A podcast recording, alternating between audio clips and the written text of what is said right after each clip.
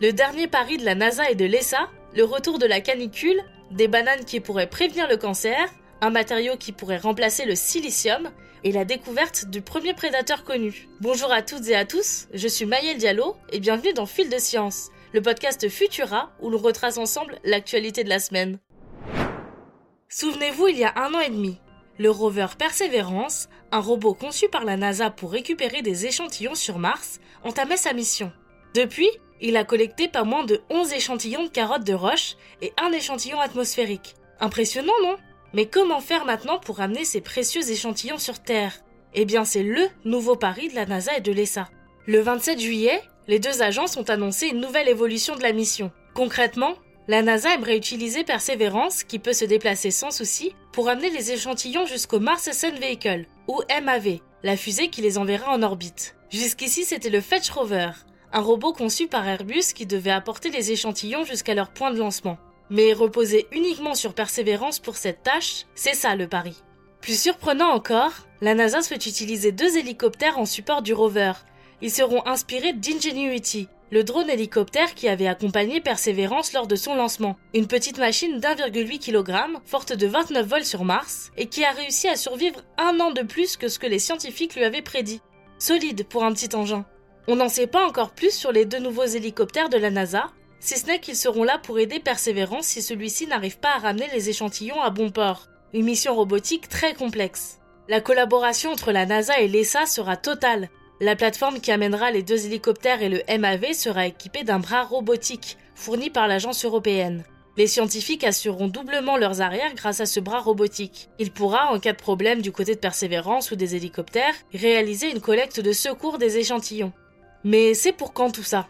Eh bien, les échantillons ne devraient pas arriver avant deux mille trente-trois sur Terre, donc on a encore le temps de patienter.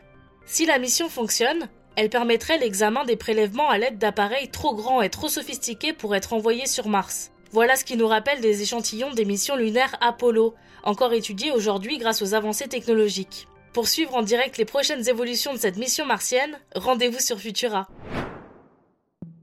On est à peine remis et remise de la canicule de la semaine dernière que les fortes chaleurs pointent déjà à nouveau le bout de leur nez, et c'est plus qu'inquiétant. Si dans le sud-est de la France, les températures n'étaient tombées que de un ou deux degrés par rapport à la dernière vague de chaleur, dans la plupart des autres régions et dans le reste de l'Europe, on avait accueilli avec joie la vague d'air frais qui nous avait apporté un peu de répit. Mais malheureusement, il est trop tôt pour crier victoire, car un nouveau blocage anticyclonique va apparaître et relancer la canicule pour début août. Il faudra s'attendre à des températures allant jusqu'à trente-sept degrés autour de la Méditerranée et jusqu'à trente degrés dans le reste de la France. Météo France n'a pas encore toutes les informations concernant cette nouvelle vague de chaleur, notamment sur sa durée. Mais après les vagues de juin et de juillet, on peut déjà confirmer que c'est une situation exceptionnelle depuis l'apparition des tout premiers bulletins météorologiques. Prenez toutes vos précautions pour cette nouvelle canicule. Hydratez-vous, évitez les expositions au soleil, l'alcool et le sucre, et limitez les activités physiques.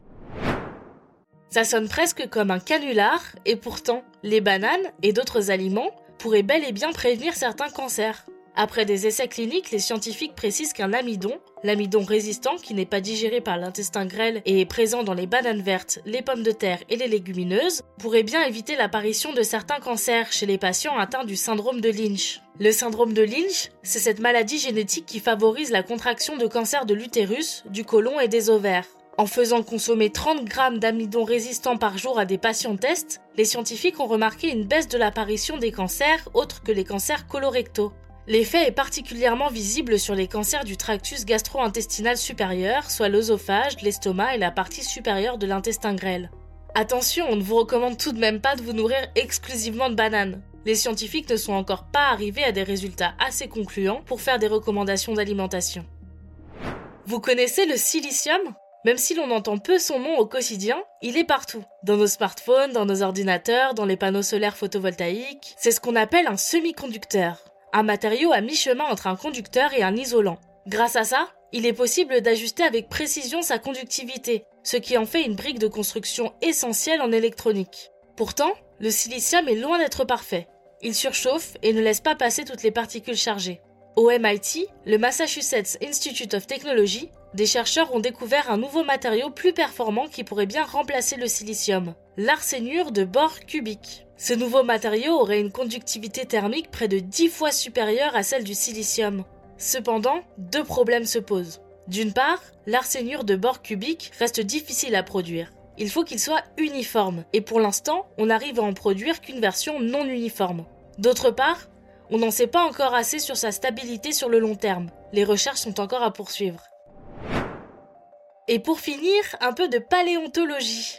Un fossile vieux de cinq cent soixante millions d'années a été découvert par des chercheurs britanniques. Et ce serait le tout premier prédateur connu. Cocasse, il est appelé Aurora Lumina Atenboroughi, en hommage au scientifique et naturaliste David Attenborough. Il aura fallu quinze ans pour identifier cette créature de vingt centimètres de haut qui s'apparente à une méduse, enfin sans vraiment y ressembler. En plus d'être le premier prédateur connu, c'est également le premier exemple d'organisme avec un squelette. D'après la docteure Frankie Dunn, auteure de l'étude sur cette découverte, l'organisme aurait également eu des tentacules qui s'agitaient dans l'eau pour attraper de la nourriture, comme les coraux ou les anémones de mer. Les images de cette surprenante créature et tout le reste de nos actualités sont à découvrir sur Futura. Et voilà pour cette semaine. Merci d'avoir suivi cet épisode de Fil de Science. Pour ne rien manquer de l'actualité scientifique et du reste de nos podcasts, je vous invite à nous retrouver sur vos applications audio préférées, comme Apple Podcasts, Spotify, Google Podcasts ou encore Castbox. Pensez à vous abonner et n'hésitez pas à nous laisser un commentaire pour partager vos réactions avec nous. Pour celles et ceux qui ne le connaîtraient pas encore, je vous invite à découvrir notre nouveau podcast, Vitamine Tech, où chaque semaine, Emma Hollen vous présente le meilleur de l'actualité des technologies. Je vous souhaite un excellent week-end et surtout, restez curieux. À bientôt!